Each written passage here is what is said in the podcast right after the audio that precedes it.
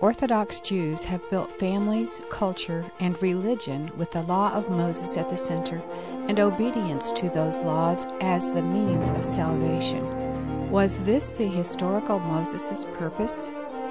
He fathered the nation of Israel, but how did he do in his own house? Our study leader Dave Wyrtzen concludes our study on passing the torch with a look into the life of this Old Testament patriarch. We're trying to produce some really spiritual fathers, and I think of an 11 year old boy who was playing with some marbles out in front of a church, shooting marbles like they did. And he was known as the troublemaker in the community. In fact, his mom had died when he was born. And his father, in some ways, because this little baby was the cause, from his dad's perspective, in some ways, of his mom's death, this boy raised, was raised with an incredible hole in his soul. Can you imagine being raised as a kid thinking that I might have been the cause of my own mom's death? And so this boy was raised by a very strong, rigid, military kind of a dad. His dad was in the military and he taught him obedience. And one of the things you can do as a father, we all would say, man, someone needs to crack the whip here. Somebody needs to really get obedience. Anybody ever heard that? Man, if dad doesn't produce obedience, and I want to encourage you, the scripture does teach children, obey your parents in the Lord. But some of you this morning, as you try to pass on the faith in the next generation, that's what it is. It's like military, legal obedience. That's what religious obedience is. In fact, Moses is the founder of Judaism in a lot of ways. In the first century, the religious branch of Judaism that didn't choose to believe that Jesus was the Messiah, 7 AD happened, the temple came crashing down. They moved to Yavne, the Pharisees that were left, and they were the Ravs, the masters, the teachers. And what they did is, how in the world can we have Judaism without a temple and without sacrifice? And they realized that there were synagogues all over the Roman Empire at the time. Jews were gathering regularly on Friday evening all the way till Saturday evening, and they were celebrating the Sabbath. And what they did is they said, we're going to take the law of Moses and we're going to make it the way of salvation. In other words, we're going to take circumcision, for example, and we're going to make that the sign that is a religious sign, not just a sign of our belief in the promise. It's going to be a religious sign. We're going to take the food laws like don't boil a kid in its mother's milk. We're going to develop kosher laws that develop over the centuries. We're going to keep the three major religious holidays. We're going to have Yom Kippur in the fall.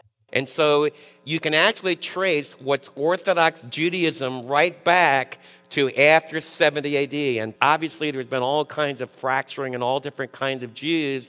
But in essence, if you're an Orthodox Jew, you need to be obedient to the law of Moses. And that's the way some of you dads, some of you grandfathers are trying to pass on the faith. It's about obedience to the law. And what I want to challenge us to do is we want to take a real look at what about the biblical, historical Moses? Did Moses really intend us as dads to create a legal system that was all built on religion, that was built on just obeying external commands? Did he mean for even the Ten Commandments to be a way of salvation? What did the real Moses, as a father himself, what does he teach us in God's holy word? And in order to find out about this, let's look back at Exodus, the book of Exodus. We have Moses. Uh, you might not even realize. Anybody know the name of Moses' two sons?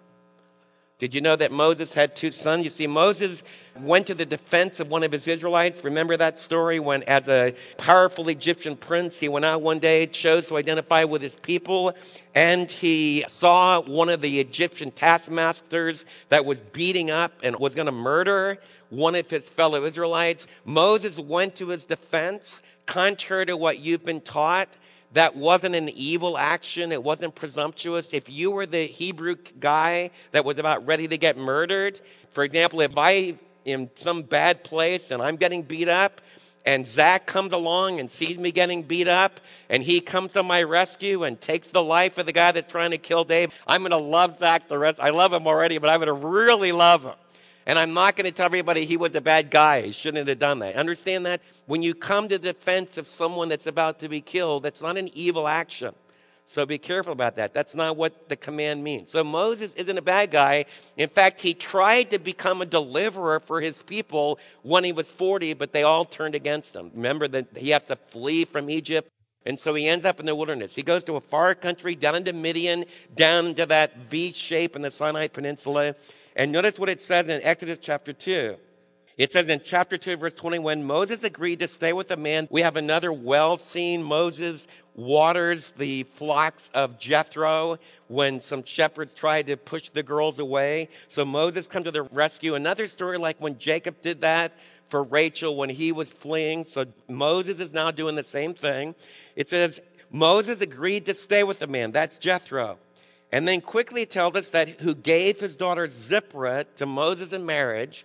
So Moses married a Midianite and she was a Cushite. We learned later on in the story. And that's going to produce ethnic uh, conflict in this family. Aaron and Miriam are actually going to rebel against Moses because they don't like his wife Zipporah because she was another race. She was a Midianite and probably had darker skin.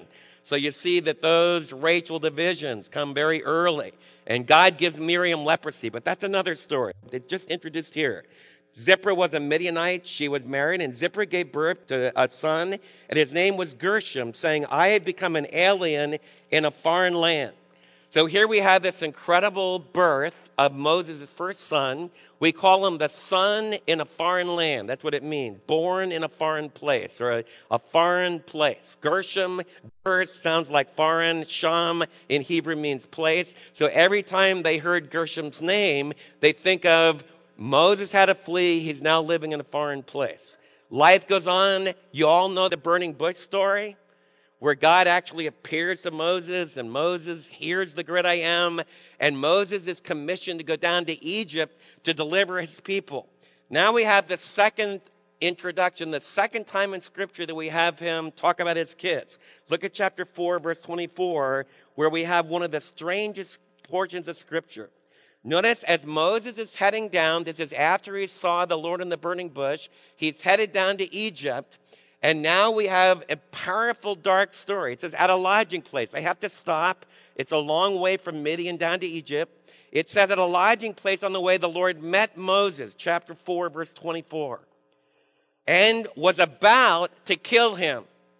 What in the world is going on here? But Zipporah took a flint knife, a stone knife. She cut off her son's foreskin and touched Moses' feet with it. Surely you are a bridegroom of blood to me. So the Lord let him alone. And at that time she said, bridegroom of blood, referring to the circumcision. What in the world is going on in that story? Just a little paragraph.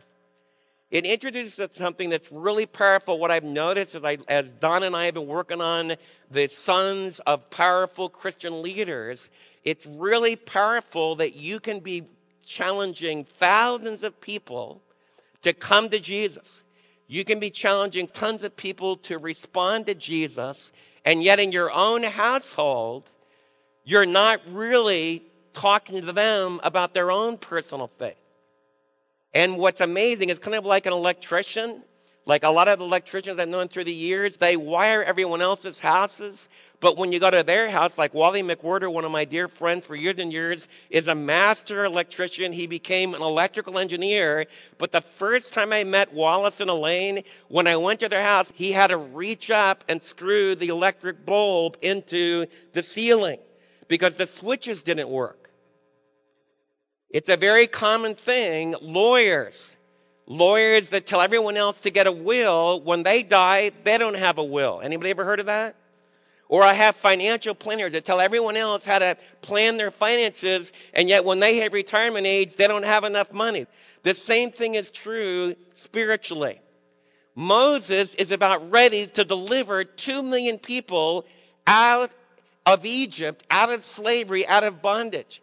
In Genesis chapter 17, the Lord came to Abraham and said, Abraham, the sign of the covenant, The sign that's going to be the mark that you really believe in the promised seed that's going to come. That you're going to set apart a people that will be committed to me. That you're going to build your life on the promise. That you're actually going to be the set apart people that will reach the nations. The sign of the promise of the fulfillment of Genesis 3.15. The promise of the fulfillment of the promise to Noah. The promise of Abraham that through you all the nations of the earth will be blessed. Circumcision is the sign. And so in Genesis 17, Abraham is circumcised. Ishmael, his son, is circumcised. And all the children of Abraham, all the children of Isaac, all the children of Jacob, all of the men are circumcised on the eighth day. Guess who didn't do it? Moses. What I want you to understand, God takes his commands of the sign of the promise very seriously. You say, Dave, why did God almost kill Moses? Because circumcision is very important to God, not as an external rite, but in the Old Testament, it was the act of obedience that said, through the male line of the Jews, we're going to ultimately produce the Messiah. And if Moses doesn't take that seriously, who else will? Did you think about circumcision, it was the idea, it put an emphasis in Israel on the importance of the seed. So sexuality for a Jewish person couldn't be considered lightly. We need to recapture that. As dads and grandfathers, I appeal to you, you've got to raise your boys from the time that they're small, that their seed is not unimportant that their seed, when it's united with a precious woman that God gives to them, it can produce kids which pass on this incredible joy of family. Anybody think that's important? And that's really being destroyed. The Jews, as a people, one of the things we can learn from them is the Orthodox Jews are still with us. And one of the things they teach us is the bonding of family. And this idea of circumcision meant that boys understood that having a family that follows the tradition is really important. But I want to understand that the original Moses wants us to understand that it's far more than just an external religious obedience. Because Moses in Deuteronomy chapter 30 verse 4 says, I want you to be circumcised in your heart. When you read Romans chapter 2, Paul will say this, circumcision or uncircumcision doesn't mean anything. What's really important is you need to be circumcised in your heart. So the very first thing we learn from this story is our Heavenly Father is not someone to be trifled with. We need to reverence Him. That our life and our death is in His hands. And this is a God that you don't hear a lot about today. We make God into a very nice Santa Claus kind of a figure. The God of the Bible is the God that wrestles at night with Jacob and almost kills him. The God of the Bible is the God that hear his great deliverer Moses and God meets him at night and he almost killed him because Moses didn't take seriously the importance of circumcision in his family. And his wife had to take the leadership. His wife had to grab the flint knife and quickly circumcise Gershom so that Moses doesn't die. That's happening in our church family. There's a lot of husbands like Moses, they're passive. This is another example. Remember how Adam was passive in the Genesis chapter 3? Remember how Abraham was passive when Sarah had the idea, let's, let's use Hagar. These are the same stories. Now we have the wife of Moses. What does she have to do? She has to do what some of you wives have had to do. Your husband's just sitting there. He doesn't do the spiritual things. He doesn't challenge the family about making sure that they know Christ is their Savior. All of you dads in this room, you need to take this really seriously. The Lord has given you the responsibility, not your wife. He's given you the responsibility to give your testimony. He's given you the responsibility to challenge your kids about knowing the Lord Jesus. This is really important.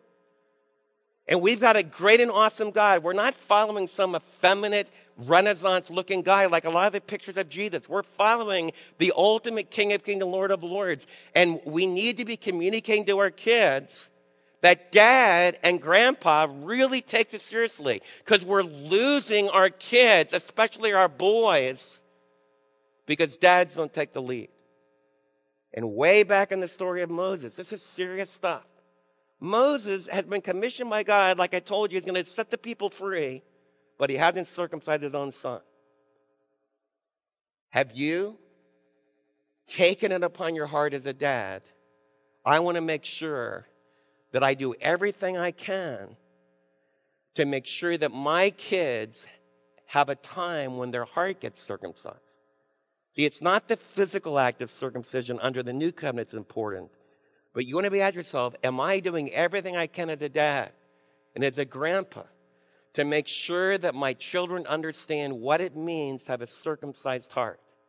What that means is that you're sharing with the kids that from the time that they're small, how you receive Jesus in your heart. You're talking to them about the working of the Spirit in your heart. You're talking about how you came to faith. You're talking about how you wrestle with your commitment with the Lord and how you keep growing by the power of the Spirit. Dad needs to live those things. When you go on hunting trips, when you go on fishing trips, after you're coming back from Little League games, Dad is talking about those things. I want to really challenge you men. One of the things I found out that there's Christian leaders that can be telling millions of people that you must be born again, but they don't really connect with their own sons. And they have uncircumcised sons spiritually. Now, everyone has to decide for themselves. But we need to be sure as dad, like this is really convicting me. Dave, do you teach everyone else? But you're not really that concerned about your own flesh and blood to make sure that they're circumcised. So a failure to circumcise his own kid. And that comes across to us. Have we had a failure to really pass on to the next generation what it means to have a circumcised heart? Now, you can't circumcise your kids spiritually, you can physically. Under the new covenant, that's not really that important, but every kid has to decide for themselves. But you as a dad and as a grandfather can take the lead and not make your wife take out the flint knife and circumcise your kids. She doesn't need to be the one that takes the initiative about going to church. She doesn't need to be the one that takes the initiative. Now, if you're in a family where dad isn't involved and there's no other male figure, then man, you ladies need to go for it. But I want to challenge the men that are here today because we lose our kids at 13 if dad isn't taking the lead spiritual, then all 13 year olds say, both men and women, the teenager just say, dad doesn't think it's important. I don't either. It really works that way. So that's why this is really important. Moses could lead millions, like a lot of you guys can lead at work and lead everyone else. You just don't lead in your family especially spiritually. The second thing I want you to know, and this is really a powerful one. You say, Dave, what's the most powerful thing that you learned about fathers and sons? And I would say it's this. As a dad, I need to be sure that I personally connect with Mary first and with my kids. Now, what do I mean by that? Mary needs to know that she's inside of me. She's inside my thoughts. She's inside my feelings. She's inside my decision making. I need to be connected with her. Everybody understand that?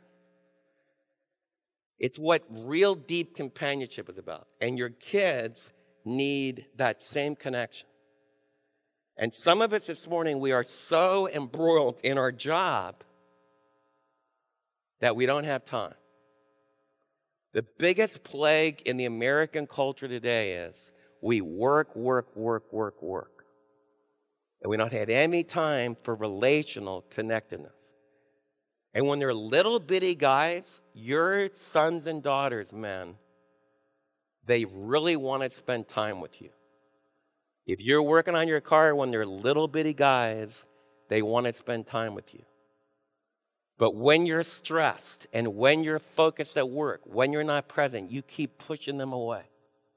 So I want to ask all of you guys today, are you connected with your kids today? What are you talking about? Well, after this incident in the night where Moses almost lost his life, he decided, man, maybe going down to Egypt isn't such a good idea with my family and my kids. So he sends his wife and kids, which isn't such a bad thing. This is like a military expedition. There's going to be the 10 plagues and then the deliverance to the Red Sea. But Moses sends Zipporah and his boys back to their father. Okay? After they're delivered from Egypt, after they come to the Red Sea, as they start to move through Sinai, we pick up the story again. If you look Exodus chapter 18, we have another story. This is the second time we're introduced to Moses as kids. And it says as we begin chapter 18, now Jethro, the priest of Midianite, and the father-in-law of Moses, heard of everything that God had done for Moses and for his people Israel, and how the Lord had brought Israel out of Egypt. The sad thing is that Zipporah, Moses' wife, and his two boys didn't experience that. They didn't see God, his firsthand work. They missed, remember that big scene in the Ten Commandments when Charlton Heston raises up and playing Moses and he raises up his rod and the sea divides. Anybody ever seen that in the old thing? And I'm sure they had that in the new Bible movie. That's one of the greatest miracles of the Old Testament. But Moses' boys, especially his oldest son Gershom, wasn't there because he was with Moses' father-in-law. And Moses' wife wasn't there because Moses had sent them back, which is what a lot of Christian leaders do. You see, you're out there serving the Lord your kids, if they're not exposed to the firsthand work of the Lord, if they're not exposed to the miracles that God does in people's lives, if they're not seeing you actively involved, if they're somewhere else, or even worse, if you're so busy that you don't have any connection, then you're going to lose your kids. And that's what happened in this film. What's really interesting about this chapter is like when you read a story, it's not only important to read the story, it's important to read the blank. It starts out and says that after Moses had sent away his wife Zipporah, his father-in-law Jethro received her and her two sons. And one son's name was Gershom, for Moses said, I have become an alien in a foreign land. Remember I told you Gershom means the foreign place. And he had another boy named Eliezer, which means my God is my help. Just like a woman, Eve, is to be a etzer, a helper. So Eliezer means my God is my help.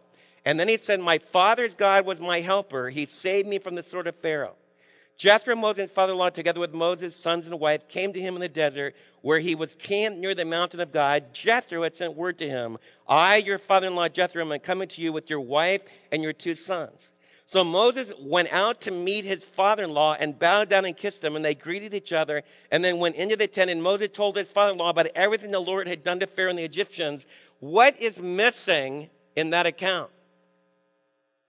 For the rest of the chapter, like Moses hasn't been with Zipporah or with his boys, and it's very near Eastern culture. I totally understand that. You focus on the men, like in this kind of a culture. The women are ignored. The children are ignored. But we're following a different Savior. This is God's inspired word. There's no mention of Zipporah and the boys the rest of the story. The rest of this chapter. And you know what the story's about? Moses is hearing everybody's case. And I've heard it once as Don and I worked and read the, the stories of sons of famous prayerful leaders. One of them after another says, my dad didn't have time for us. He didn't personally connect with us. He was busy saving everyone else's soul, but he wasn't connecting with us. And so I've got a whole lot of kids that I was raised with that just totally went away from Jesus. And they don't want anything to do with our faith. Because to them, Jesus is my father's God, and I didn't have a dad because he was so busy with his ministry that he forgot that his wife and his kids is the first priority of ministry. And the great deliverer of Egypt, the great Moses, was not a good dad with Gershom and Eliezer. And that's a powerful lesson. Where does that end up? What happens? Well, the last time we have, turn to the book of Judges. Most of you probably missed this. But if you turn to Judges chapter 18, verse 30, we have the last time that Moses' son Gershom is mentioned in the Bible. Judges chapter 18, verse 30. And this is a very convoluted story. But what happened to this story is the Danites, one of the tribes of Israel, are not able in the land, they're not able to conquer the Canaanites. So they decide that they're going to move to the north and they get 600 mighty men and that are warriors and they start moving north and they come to the land of Ephraim, which is a little bit north of Jerusalem. Jerusalem wasn't an Israelite city at the time, but you'll have an idea. It's kind of like where Ramallah is today, that area a little bit north up in Samaria, the territory of Ephraim. And these 600 Danites find that there's a man, Micah, who has a Levite in his house that has idols. He has several little idols and he has a great big graven image. And he's the private Levitical priest for Micah. The Danites feel this is really a good idea. They steal the idols, they steal the images, and they say to the Levite, Why do you want to be just a priest of one family? We'll make you rich. You can be the priest of our entire tribe, the Danite tribe. So they move north they conquer a city named Laish, and then they rename that city Dan. And that's the major city way up in the northern part of Israel. Now, who was that Levite that was the private priest with these idolatrous images? Remember what was the second command that the Lord gave to Moses? Thou shalt love the Lord your God with all your heart. Thou shalt have no, everybody tell me, Tell me real loud. Thou shalt not have no, no idols, no graven images. Now look at this, chapter 18, verse 30. Then the Danites set up for themselves the idols, and Jonathan, the son of Gershom, the son of Moses, and his sons were priests for the tribe of Dan until the time of the captivity of the land. They continued to use the idols that Micah had made until all the time that the house of God was in Shiloh. So what happened? Gershom had a son, and it might not be Jonathan, like in Hebrew, the word for grandson, it can be more distant, but it's possible it's Moses' grandson, Jonathan. You know what Jonathan means? Gift of Yahweh. That's why we named our oldest son the gift of Yahweh. But in this case, he produces a boy. Gershom produces a son. Instead of the gift of Yahweh, he initiates an idolatrous worship that as you study the story of the Old Testament, it leads to the deportation and the captivity, and the northern tribes are taken away by the Assyrians. And this is the grandson of Moses. What does it teach us? Great Christian leaders, including us, can fail to be concerned about circumcising the hearts of our own kids. The second thing we learn is we can be reaching everyone else, but we can become so busy with our ministry that we don't have any connection time with our wife and with our kids. The third thing, where does it lead? God doesn't have any grandkids. And evangelicalism right now, we are losing, we're losing the next generation. Our kids, they're afraid to get married because they've seen, I don't want I don't want all the divorce. Why even get married? And one of the major things is I have a lot of kids that I'm not sure they've really met Jesus. I'm not sure that they really have circumcised hearts. Because it's not just about maintaining our culture, it's about really being concerned and having a circumcised hearts ourselves that we are connecting personally with one another and especially with our wife, with our kids. And we're really sharing about what the living I am is doing in our life because we don't want to pass on just a lifeless, dead, idolatrous faith that's totally syncretized with what's supposed to be the true faith of God. Remember, I told you about that boy with his marbles? Well, there were some believers just like you. In fact, they were older believers.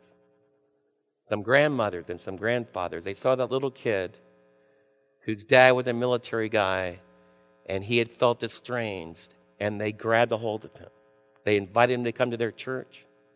They started teaching him in Sunday school. They wanted to throw him out of every Sunday school class he was in. He was so rebellious. He was so obnoxious. But these believers like yourself started connecting with him. They told him how he could have a new heart. They told him how Jesus could make his heart soft.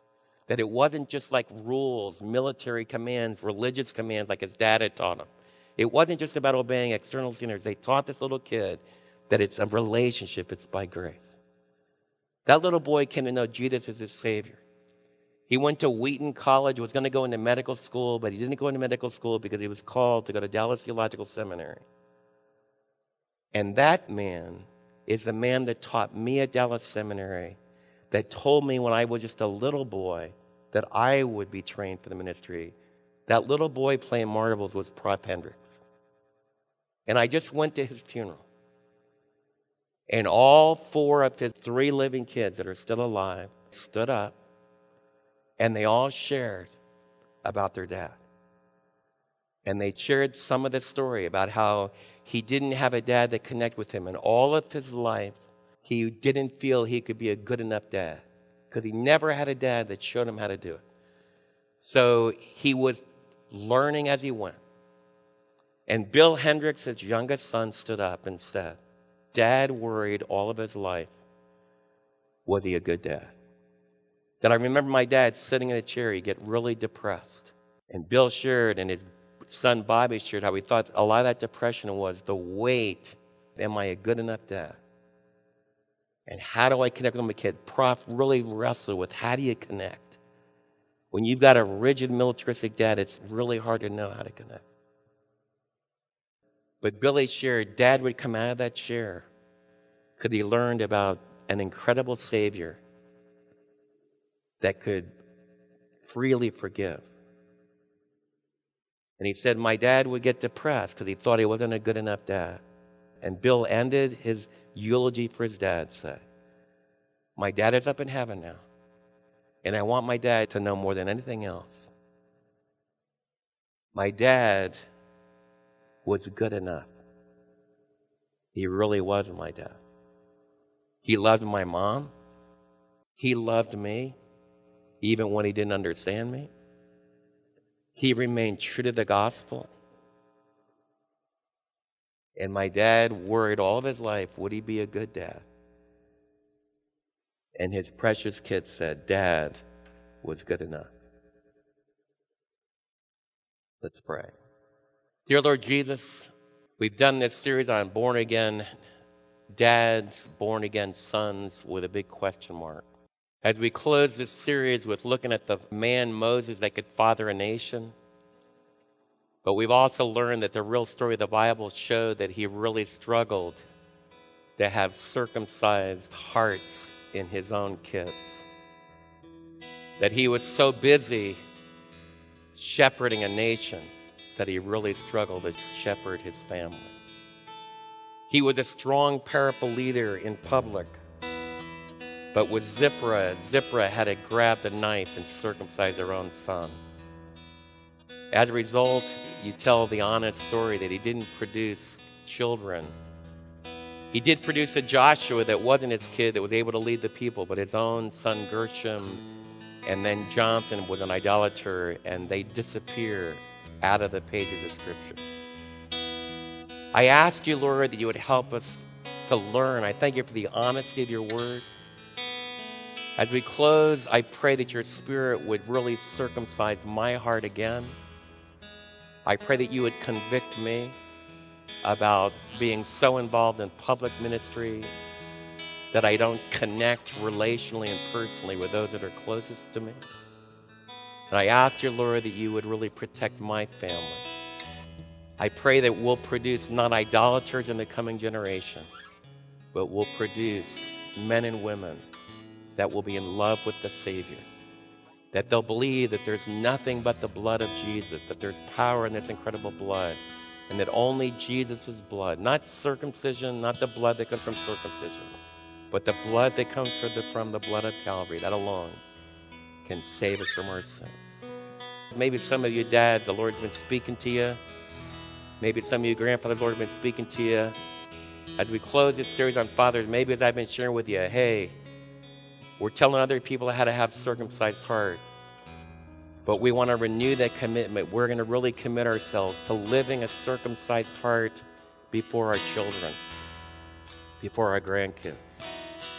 Maybe some of you have been listening to how Moses was so engaged with his work that he wasn't engaged with his wife and family. The Lord's speaking to your heart today. I want to recommit myself to really making those personal connections. And I'm not going to be so stressed out that I can't personally connect. Because we don't want to raise up any idolaters, kids that will live just for lifeless idols. We want kids that know that there's power in the blood of Jesus. I want to renew that commitment that I'm going to be concerned about my family, to have a circumcised heart, and to not be so busy that I don't connect relationally with our kids. How about you?